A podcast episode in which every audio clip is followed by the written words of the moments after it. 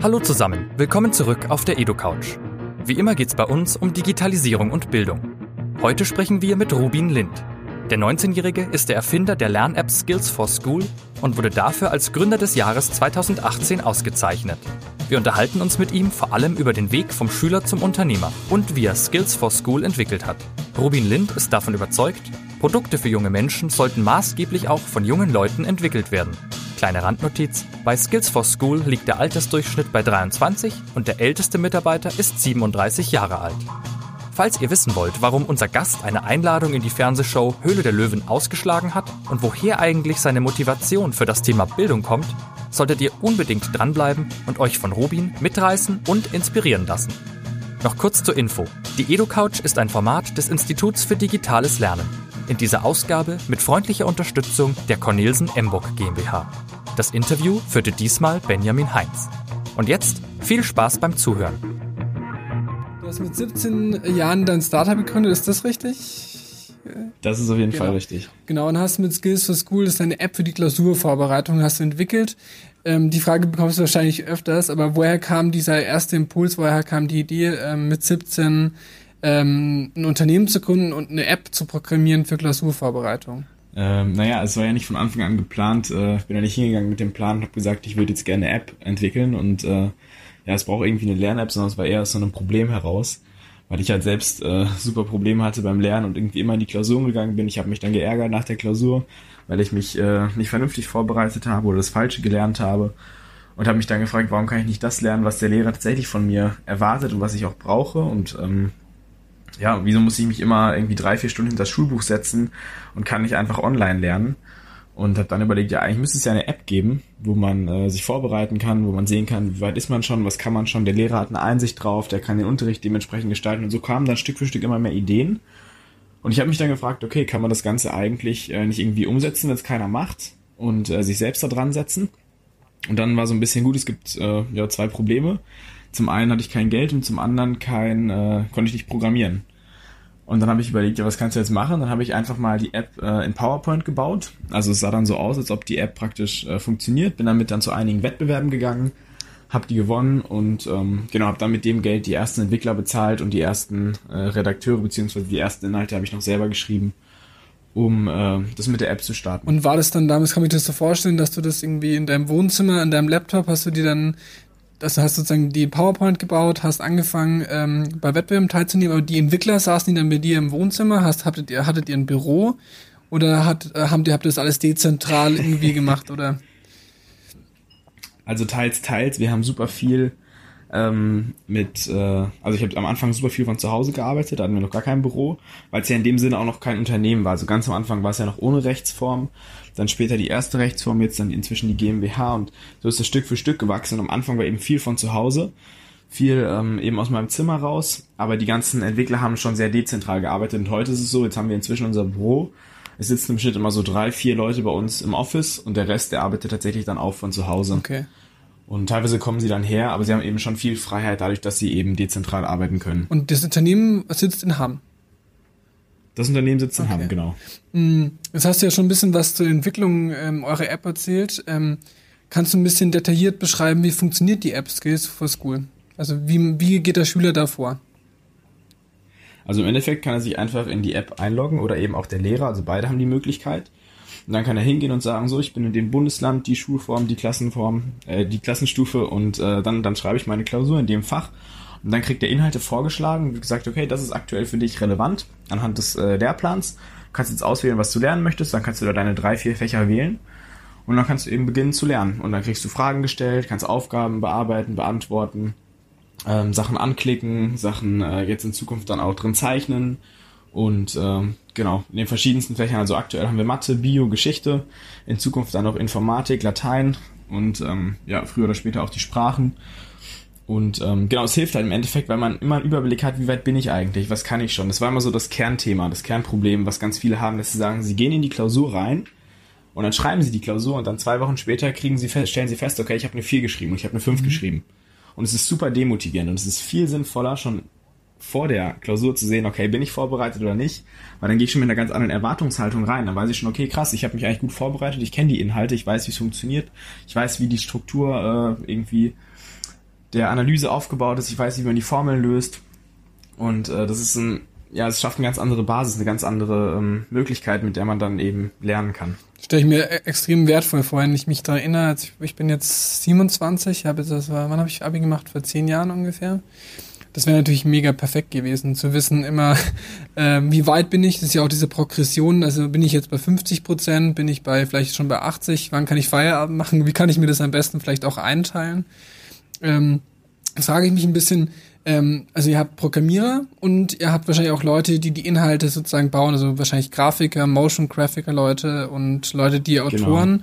Genau. Wie, also wie kommen die Inhalte zustande? Naja, wir haben uns überlegt, okay, wie macht das ein Schulbuchverlag?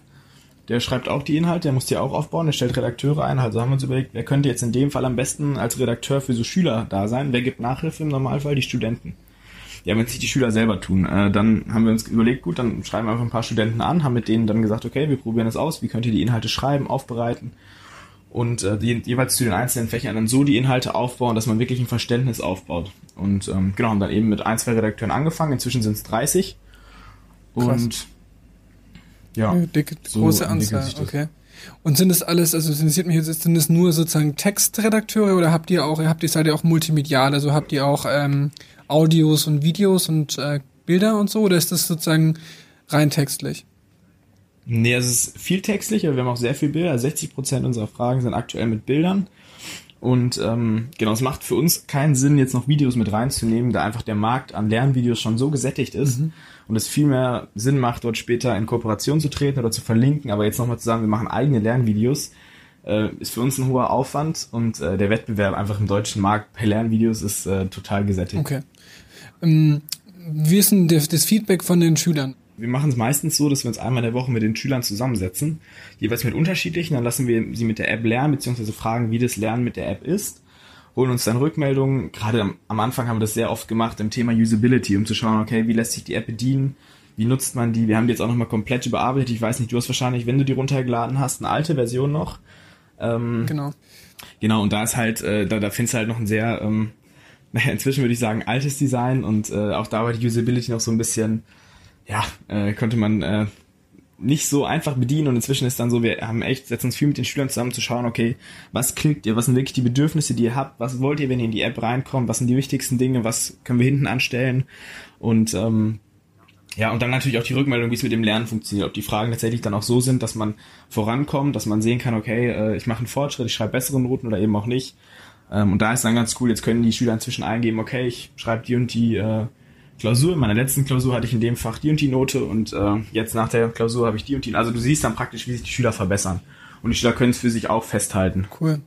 Also ich finde vor allem diesen Community-driven Ansatz voll gut, also dass man sagt, man lässt wirklich die Schüler auch mal äh, in die App gucken und lässt sich dann von denen genau sagen, ähm, wie haben wir es uns gedacht als Macher und wie habt ihr das eigentlich, wie wollt ihr das eigentlich haben? Ähm, genau, aber wie, du hast jetzt so ein bisschen skizziert schon, wie ihr bei der Entwicklung der App vorgegangen seid. Was waren denn so die größten Herausforderungen und Milestones auf dem Weg bis jetzt? Also kannst du so ein bisschen sagen, was so die größten Hürden waren? Ja, also ich, wir sind halt ganz unterschiedliche Wege gegangen am Anfang. Am Anfang war so ein bisschen erst der Gedanke, okay, machen wir das nicht mit den Schulbuchverlagen einfach zusammen, dann brauchen wir uns die, können wir uns die Redakteure sparen, die geben die ganzen Inhalte für uns ein und wir stellen nur die Technik und die ganze Entwicklung.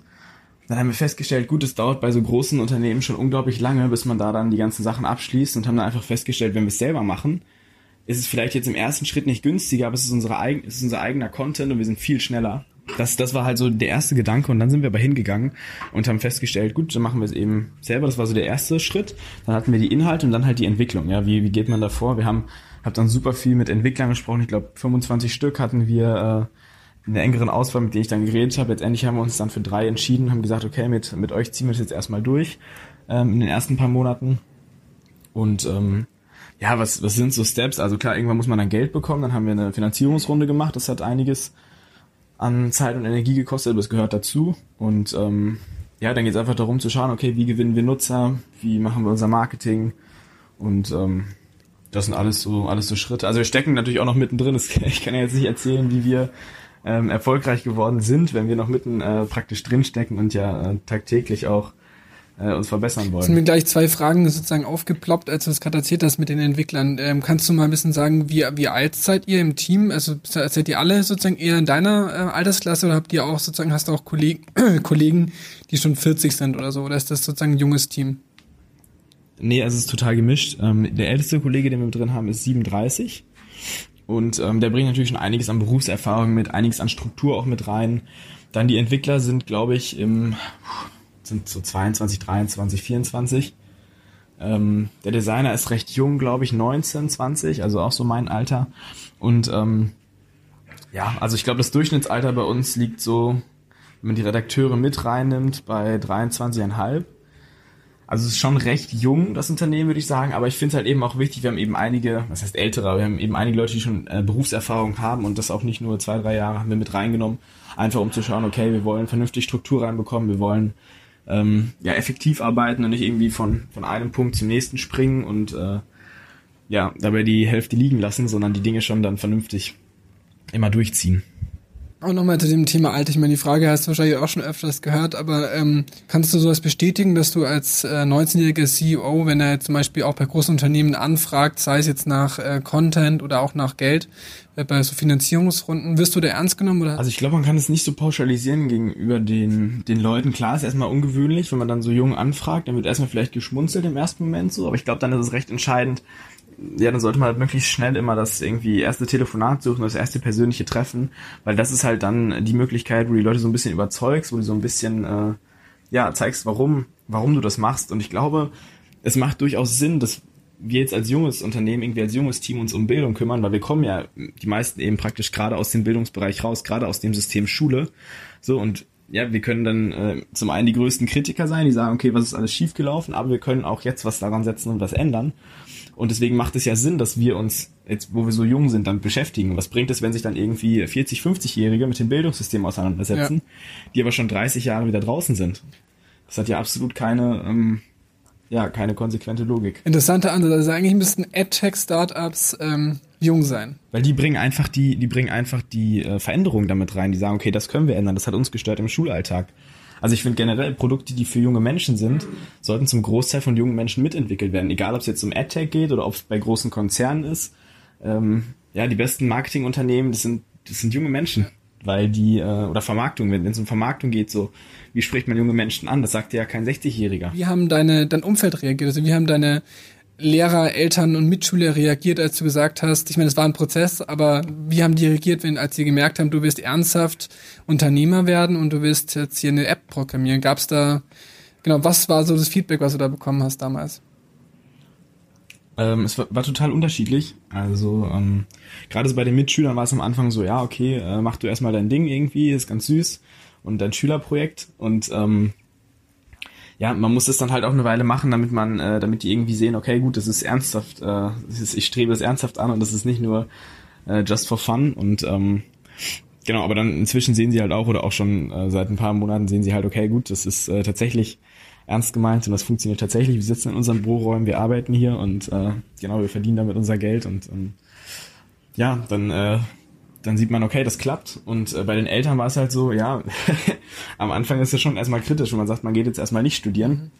und äh, konzentriert sich voll darauf. Äh, ja, weil es ja erstmal irgendwie untypisch ist und man eigentlich ja, äh, weil die meisten gehen zumindest nach dem Abi studieren oder machen eine Ausbildung oder machen ein FSJ oder ein freiwilliges soziales Jahr, aber gründen halt nicht eine Kapitalgesellschaft. Und da war schon so ein bisschen naja, weiß nicht, Unwohlsein vielleicht bei meinen Eltern, weil sie es einfach nicht äh, kannten, mhm. weil sie das noch nie gemacht haben oder im Umfeld keiner war, der das gemacht hat. Und ähm, ja, aber inzwischen ist auch Verständnis dafür da und ähm, ich kann mich gut mit ihnen darüber austauschen. Cool. Hm, ist mir auch gleich die nächste Frage gekommen. Gibt es manchmal so Mitschüler, die dir irgendwas pitchen wollen? Oder, also in dem Fall, du bist jetzt nicht mehr in der Schule, aber gibt es so ehemalige Mitschüler, die dann zu dir kommen und sagen, ich habe die neueste Geschäftsidee oder ich habe da irgendwie geiles Feature, was ich unbedingt dir mal anbringen will oder die sich bei dir bewerben, auch als äh, sozusagen als Mitarbeiter oder? Doch, also auf jeden Fall. Wir haben einige, am Anfang hatte ich ziemlich viele sogar aus meiner äh, Stufe, mit, äh, mit drin, eben einfach nicht, nicht unbedingt, also gar nicht angestellt, sondern einfach um, um Inspiration von denen auch mitzunehmen. Und ähm, jetzt ist es einfach so, ich treffe mich dann häufig mit Leuten und dann sagen sie, hier, guck mal, das habe ich gemacht irgendwie für äh, das Steuerbüro von meinem Vater, neue Website und sowas, wie findest du das? Und hier, was hältst du von der Idee? Also das zum einen klar von meinen Mitschülern, aber auch von ganz äh, von fremden Personen, wenn du die irgendwo triffst. Ähm, so ist das immer wieder, dass einfach Leute auf dich zukommen, dass sie deine Meinung äh, hören wollen zu bestimmten Ideen und ähm, ja. Gut, ähm, du hast es ja, du, du Abi ist ein bisschen länger her jetzt, äh, je nachdem welchen Bericht man liest. Äh, aber was kommt als nächstes? Also ihr habt schon ein bisschen rausgehört, zu studieren wird es nicht sein. Oder ist, hast du vor, sozusagen CEO und Studi Student gleichermaßen zu sein? Hast du da Nee, das geht gar nicht. also du willst sozusagen, ich konzentrierst dich sozusagen auf die Unternehmerlaufbahn erstmal. Genau, richtig. Also wir haben ja noch, wir stehen ja noch, wenn du so willst, ganz am Anfang, so Skills for Work, äh, Skills for School, da sage ich schon, äh, Skills for School ist ja jetzt das Produkt für die Schule. Und ähm, genau, unser Bestreben ist einfach so, hey, das muss, muss möglichst einfach sein, das muss gut funktionieren. Und dann ist ja der Markt an E-Learning noch nicht ausgeschöpft, wenn es um die Schule geht. Also erstmal muss da das Wachstum in die äh, diversen Fächer gehen, in die diversen Klassenstufen, dass wir da einfach noch einen größeren Markt erreichen. Und dann äh, einfach die Produktpalette erweitern, weil E-Learning funktioniert genauso gut bei Unternehmen, Skills for Work ähm, funktioniert super. Und da äh, ja, kann man einfach den Unternehmen dann die Software genauso anbieten und sagen, wir schreiben euren Content zu den einzelnen Themen, ihr könnt eure Mitarbeiter fortbilden, eure Azubis können damit lernen. Und dann die Studenten, die müssen ja auch irgendwie lernen, Skills for Study, also mhm. ähm, auch eigentlich eine logische Schlussfolgerung davon. Und klar, da macht man sich dann auch Gedanken, wie setzt man das am besten um, die lernen ja nicht genauso wie die Schüler, aber das ist auf jeden Fall was, das wird uns noch die nächsten äh, Monate und ich denke auch Jahre begleiten, weil wir da einfach äh, ja noch eine Menge. Bildung ist einfach ein Markt, der ist noch lange nicht ausgeschöpft. Gerade jetzt im Punkt Digitalisierung. Also es ändert sich ja nicht alles, nur weil wir Smartboards in der Schule haben und die ersten iPad-Klassen irgendwie in Deutschland. Ähm, da muss sich ja ganz viel am System ändern und dementsprechend werden sich auch die Produkte anpassen. Und äh, deswegen, genau, ich glaube, man muss einen langen Atem haben, wenn man in den Markt reingeht, weil es einfach äh, ja schon lange dauert, bis man dann da wirklich dann äh, Wurzeln schlägt und sich verankern kann. Aber ähm, ja, ich glaube, deswegen kann man damit auch noch lange Zeit verbringen. Absolut. Ich, also ich glaube, jeder, der ist, also wir sind ja auch in der Bildungsbranche, ich glaube, jeder, der da irgendwie sich, ähm, der da irgendwie arbeitet oder der da irgendwas bewegen will, der muss einfach sich länger damit beschäftigen, weil es auch so überkomplex ist. Das hast du ja auch schon irgendwie angedeutet. Das ist, glaube ich, man muss da wirklich einen langen Atem beweisen. Ja. Ähm, zu dem Thema langen Atem, also du hast ja gemeint, das Unternehmen soll ja auch langfristig sich entwickeln und nicht, es ist jetzt nicht so ein Unternehmen wahrscheinlich, was jetzt irgendwie, was, wo du sagst, ich möchte jetzt sofort einen Exit haben oder möchte sofort wieder verkaufen. Ähm, wohin geht die Reise mit deinem Unternehmen? Also mit Skills for Share, Skills for äh, Skills for Students, Skills for Work, wohin geht die Reise? Auch vielleicht so einmal so mittelfristig in den nächsten paar Jahren, aber auch vielleicht in den nächsten zehn Jahre. Ich, ich, es ist halt super schwierig, äh, das jetzt schon konkret festzulegen, weil wenn ich das jetzt sagen könnte, dann ähm, könnte ich dir wahrscheinlich auch sagen, wie sich der Bildungsmarkt in den ja. nächsten Jahren anpasst. Die Glaskugel. Aber, ähm, genau, also ich meine, es ist, wo, wo geht's hin mit den äh, Schulbuchverlagen, kann ich genauso fragen. Haben wir dann in fünf Jahren noch Büchern, was ist der Plan? Wenn jetzt momentan das, der meiste Umsatz mit, äh, mit dem Verlag gemacht wird, mit dem Verkauf von Print, so, dann äh, das ist schwierig zu sagen. So, ich glaube, das kann dir auch, das kann dir weder der äh, CEO von Cornel sagen oder ähm, die Geschäftsführerin von Klett. Also das ist einfach was, äh, da ist einfach viel Spekulationsraum. Und deswegen denke ich, man muss einfach immer die Augen offen halten und einfach da gerade den Kontakt zu den Schülern halten und gucken, okay, wie verändert sich das, welche Geräte nutzen die, welche, welche Medien nutzen die, welche Plattformen und wie passt sich deren Alltag irgendwie an und wie kann man da mit der Schiene lernen, dann eben auch für die Schule rein. Ja, aber äh, ich finde ich äh, auch spannend, wie du da, ähm, wie du da vorgehst. Ich meine, das, ich meine, könnte, glaube ich, jetzt viel spekulieren. Also es geht ja auch, gibt ja auch Leute, die sagen, es gibt Virtual Reality in der Schule, also VR, virtuelle Schule oder so. Aber all diese ganzen Entwicklungen, das ist natürlich immer eine Glaskugel. Also man kann, ich glaube, jeder, der ernsthaft behaupten würde, er wüsste, wie das funktioniert, ähm, der, also erstens würde wahrscheinlich verdammt, ja, und würde wahrscheinlich, also wenn es wirklich stimmen würde, verdammt reich werden als Berater wahrscheinlich.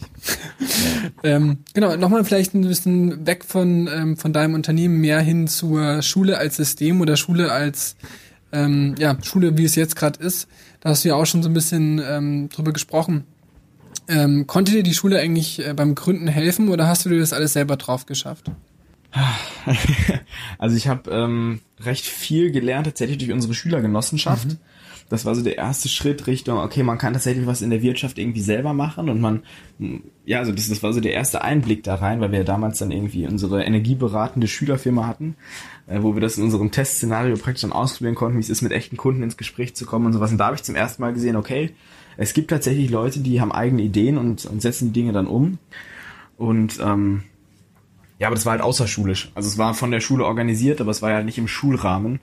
Und ähm, so im Unterricht denke ich manchmal, da würde ich mir das noch mehr die Betonung darauf wünschen, weil was wird einem halt gezeigt, was du nach der Schule machen kannst? Es wird dir vorgestellt, du kannst dein Studium machen, deine Ausbildung, dein FSJ, dein äh, ja, was auch immer. Und äh, dir wird halt nicht gesagt, okay, du kannst irgendwie deine eigenen Ideen mal verwirklichen und ausprobieren, ob du nicht damit, äh, ja, ob du nicht damit daran Freude hast und damit vielleicht Geld machen kannst sogar. Und ähm, ja, das finde ich so ein bisschen schade, aber äh, ja, das fehlt so ein bisschen in der Schule. Genau, vielleicht nochmal ganz gezielt, also was müsste deiner Meinung nach, deiner Meinung nach auf dem Lehrplan, damit Schüler eigentlich erstmal mehr Lust bekommen, eigentlich sozusagen irgendwie und Gründer zu werden und zum Teil auch dann in der Lage dazu sein. Ich meine, die eine Sache ist, dass man Bock hat. Ich meine, also Höhle der Löwen kennt ja jeder, da bekommen ja viele auch Bock zu gründen, aber auch eher so vielleicht auch die Kompetenzen, also damit sie auch sozusagen auch in der Lage sind und nicht nur irgendwie große Ideen haben. ich glaube, es sind halt gerade die Kompetenzen, die mehr in der Schule vermittelt werden müssen. Weil jeder Politiker sagt einem, okay, wir, wir wollen irgendwie Kompetenzvermittlung in der Schule, aber das, was wir letztendlich alle lernen, äh, das ist auswendig lernen in der Schule. Und ähm, das können wir dann am Ende unserer Laufbahn ganz gut. Und da denke ich mir manchmal, da fände ich es cooler, wenn man eben Inhalte aufbereiten könnte, weil es bringt ja nichts, wenn wir den Lehrplan noch, noch weiter erweitern und die irgendwie dann zwölf Stunden am Tag in der Schule sitzen, sondern viel sinnvoller ist es, wenn ich eben Inhalte personalisiert lernen kann und da kommen ja die digitalen Geräte und die, die Softwarelösungen ins Spiel, weil da kann man eben sagen, jeder kann sich individuell vorbereiten und dann gehe ich in die Schule und lerne die verschiedenen Kompetenzen. Das Präsentieren, das Einarbeiten in komplexe Probleme und das Lösen dieser Probleme und das sind ja auch die Kompetenzen, die man dann später braucht als Gründer, aber nicht nur als Gründer, ich glaube in jedem anderen Job auch. Und ähm, ja, das heißt, ich glaube, Schule sollte einfach viel mehr dafür da sein, Kompetenzen zu vermitteln. Und klar, die Kompetenzen lernt man, indem man auch Inhalte lernt und aufbereitet. Aber was bringt es, wenn ich irgendwie äh, dann in Mathe lerne, hier äh, das Erdbeerfeld zu berechnen oder äh, ob das Schiff unter der Brücke herpasst, weil das mache ich halt in keinem anderen Job, außer wenn ich irgendwie was mit Statik mache. Und trotzdem lernt es jeder von uns. Und äh, an so banalen Beispielen. Also ich meine, wie viel cooler wäre es, wenn ich als Schüler wüsste, okay, ich bin jetzt dabei und muss ein reales Problem lösen. Mein Lehrer gibt mir ein reales Problem und wir haben die Möglichkeit, das zu lösen. Wie viel mehr würde ich mich reinhängen, wenn ich wüsste, ich kann hier was beisteuern für die Gesellschaft? Also ich meine, alle fragen mal, warum gehe ich in die Schule? Ich glaube, das habe ich 500 Mal gefragt während meiner kompletten Schullaufbahn. Ich habe mich immer gefragt, warum lerne ich das gerade? Wofür? Und dann sagen die immer ja fürs spätere Leben. Sorry, aber das brauche ich im späteren Leben nicht. Ja, ich glaube, es müsste generell also, viel dynamischer sein. Ich meine, das Problem ist ja auch, dass sich das auch ständig ändert. Ich meine, die Probleme sind halt auch immer irgendwie gegenwärtig und natürlich die Schule müsste da viel mehr drauf reagieren, was gerade sozusagen die, was Schüler bewegt oder was Jugendliche bewegt und dann halt darauf einzahlen irgendwie. Ja. ja.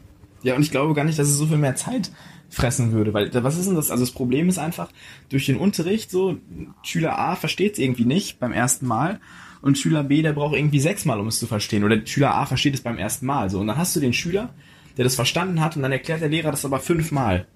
So, und der zweite Schüler, der versteht es aber nach fünfmal immer noch nicht, fragt aber auch nicht mehr, weil er sich nicht mehr traut. Und der erste Schüler ist total gelangweilt, weil er sagt, ich habe das jetzt schon fünfmal gehört, so dann fange ich an zu stören und dann wird es auch unruhig in der Klasse. Wenn ich jetzt aber hingehen kann und das eben praktisch vorbereiten kann. Ich kann zu Hause lernen. Ich kann irgendwie ab eine Zeit, in der ich für mich lernen kann. Und ich lerne die Inhalte so, wie ich sie brauche. Systeme können erkennen, okay, kannst du bestimmte Inhalte schon? Oder wo hast du noch Bedarf? Wo können wir dir mehr zusteuern? Brauchst du vielleicht noch Content vom Physikunterricht, damit du das Problem in Mathe besser verstehst?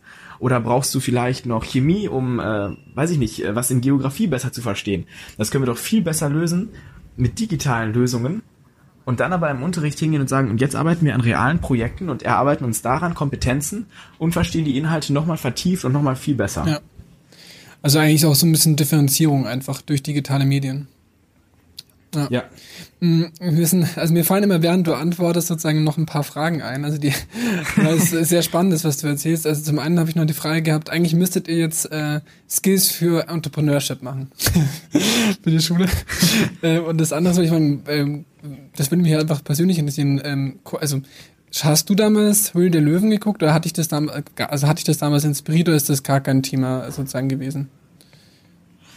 Es ist halt, es ist eine coole Fernsehsendung, es macht mit Sicherheit auch Spaß, aber es ist ja in erster Linie ein Win für den Fernsehsender. So, und wir wurden damals auch eingeladen von Höhle der Löwen, einfach weil die Story an sich sehr spannend ist. Nur zu dem Zeitpunkt, wo wir eingeladen wurden, wir hätten abgedreht, wir hätten ohne Produkt abgedreht und es wäre dann vier Monate später veröffentlicht worden und das Produkt wäre wahrscheinlich nicht marktreif gewesen. So, und dann gehen die ganzen Leute auf die Website und du kannst halt nicht liefern. Und das war damals der Grund, warum wir uns gegen Höhle der Löwen entschieden haben. Weil wir einfach gesehen haben, okay, es zwar, es ist ein Hammer-Marketing-Kanal. So, aber du weißt halt auch nie, was macht der Fernsehsender draus. Ich meine, gut, bei einer Bildungs-App äh, von einem minderjährigen Schüler so können sie dich nicht so ganz krass zerreißen. aber ähm, ja, also in erster Linie wollen die natürlich ihre coolen Stories abliefern, weil das sind die Einschaltquoten, die denen Geld bringen. Und ähm, ja, für uns war es damals einfach nicht, genau, für uns war es einfach damals nicht der richtige Zeitpunkt. Aber es gibt mit Sicherheit, gibt es ähm, eben, also es wird ja ganz viel, werden da Gadgets vorgestellt und sowas, einfach aus dem Grund, weil das dann die Zielgruppe kauft, weil die Leute, nachdem sie die Sendung gesehen haben, auf die Website gehen, weil sie bestellen. Und deswegen macht das bestimmt für einige äh, Produkte und für Startups auch Sinn. Und ähm, zu dem anderen Punkt, also Skills for Entrepreneurship ist mit Sicherheit eine lustige Idee, aber ich ähm, habe ja auch, also ganz viel Wissen, was ich äh, mir eben angeeignet habe in dem Bereich, habe ich ähm, tatsächlich über Startup-Teams. Ich weiß nicht, ob du davon schon mal was gelesen hast, aber die machen. Ähm, ist das genau, von Verena Pauster, ist das, oder? Richtig, genau, von Verena Pauster in Berlin. Die macht ja auch Fox and She, also sie ist ja auch total im äh, Punkto digitale Bildung. Und ähm, ja, die äh, haben, die machen ja äh, einen bundesweiten Wettbewerb haben die ausgeschrieben, wo man eben 10.000 Euro gewinnen kann für eine äh, Idee, wenn man einen Businessplan einreicht. Und dann kriegst du dort Mentoren an die Seite gestellt. Die Mentoren sind Unternehmer meistens, die äh, selbst schon gegründet haben oder die irgendwie an der Unternehmensspitze sitzen und die dann eben Tipps mitgeben können in den Problembereichen. Und die haben Online-Videos. Und jetzt ganz neu, ziemlich cool, die haben ähm, eine Kooperation mit äh, den Simple Club Jungs, Alex und Nico. Und die haben den Kanal äh, The Simple Startup, beziehungsweise der Kanal heißt Startup Teens, aber ich nenne es immer The Simple Startup, weil dort haben wir dann äh, gemeinsam mit denen die Inhalte geschrieben und jetzt kannst du da draufgehen praktisch und kannst dir das ganze Wissen zu, äh, zu Entrepreneurship äh, in kurzen, weiß nicht, drei bis äh, sieben Minuten Videos äh, anschauen. Voll cool. Also ich habe damals durch Simple Club meine BWL, ich habe zwar Geschichte studiert auch, aber BWL habe ich auch studiert und da habe ich damals mir das Wissen drauf geschafft für die Klausur. Ja, also ist mega. Also gerade was die über Videos vermitteln, das ist echt gut. Ähm, das hat auch mir immer mega geholfen. Das Einzige, was mir tatsächlich immer gefehlt hat, war dann im Anschluss an die Videos das Ganze nochmal umzusetzen. Ja. Und das ist also die, weil wenn du die Videos schaust, dann denkst du immer so, boah, krass geil, habe ich verstanden, jetzt gehe ich feiern. und dann sitzt du aber in der Klausur und denkst dir, ah, wie war das nochmal? Ich habe es ja gar nicht irgendwie mal richtig umgesetzt oder mal richtig angewandt. Ja. ja. Aber auf jeden Fall, das äh, kann man sich unbedingt mal anschauen, weil das ist echt cool, so gerade im Bereich Entrepreneurship auf YouTube, äh, würde ich sagen, das ist das beste Format. Die haben, glaube ich, innerhalb von weiß nicht, 24 Stunden nach äh, Kanal-Release, der wurde letzte Woche veröffentlicht, ich glaube 6000 Abos und ähm, ja, super viele Views schon, also das geht, geht tatsächlich ziemlich steil. Ähm, ich bin echt ähm, beeindruckt, also sehr spannendes Interview. Ich würde noch mal ähm, vielleicht zwei Fragen, die gehen auch in die gleiche Richtung. Ähm, du hast es auch schon tatsächlich ein bisschen beantwortet. Was hat dich so am meisten an der Schule gestört, wie sie jetzt ist? Und das andere wäre so gewesen, äh, wie digital war deine Schullaufbahn und was, äh, wie digital wäre eigentlich wünschenswert? Äh, zu Punkt Digitales, also ich hätte, es, es geht glaube ich gar nicht darum, dass jetzt irgendwie alles digital wird und dass wir nur noch mit Handys in der Schule rumlaufen, sondern ich glaube einfach, ähm, es wäre viel angebrachter, wenn man zum einen klar irgendwie lernt, mit digitalen Medien umzugehen, weil auch ein bisschen eher schon, weil ganz oft ist es halt so, die Leute müssen sich das irgendwie selbst beibringen weil irgendwie nur WhatsApp und Instagram bedienen ist ja nicht, ich kann mit meinem Handy vernünftig umgehen. Ganz viele haben da einfach fehlende Kompetenzen, mhm. was man später im Arbeitsbereich so merkt, wenn die dann ihre Ausbildung anfangen oder so, die können teilweise gar nicht richtig mit den Programmen umgehen. Das ist so ein Punkt.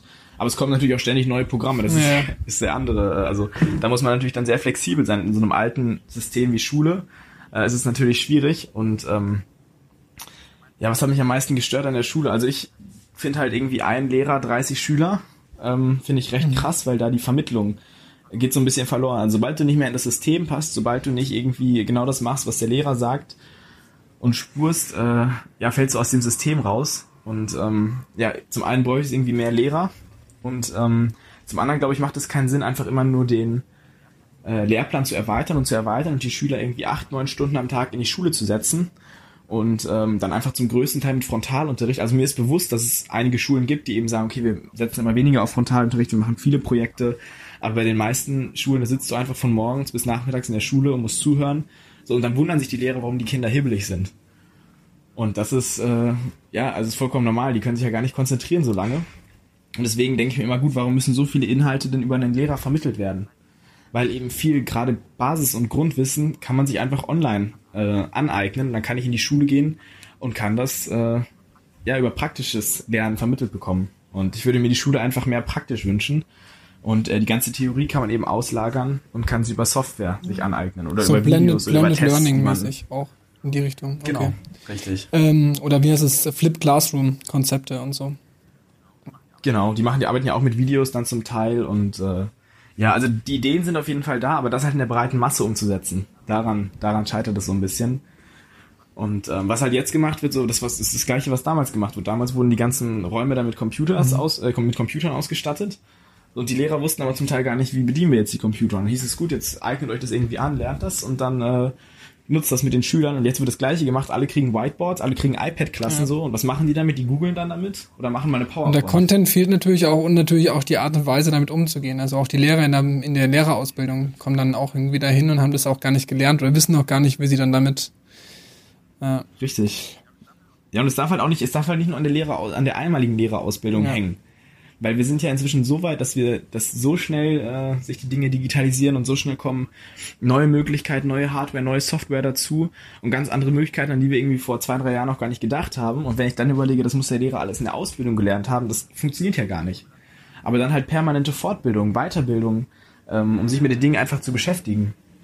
Und äh, ja, das wären so Punkte, glaube ich, die äh, das Ganze schon mal ein Stück weit besser machen würden. Ähm, bist mega, also wirklich sehr inspirierend, finde ich, äh, und hast äh, echt eine, also eine große Kraft, was du da dahinter hast, hinter deinem Unternehmen, auch unter dem, was du da bewegen möchtest.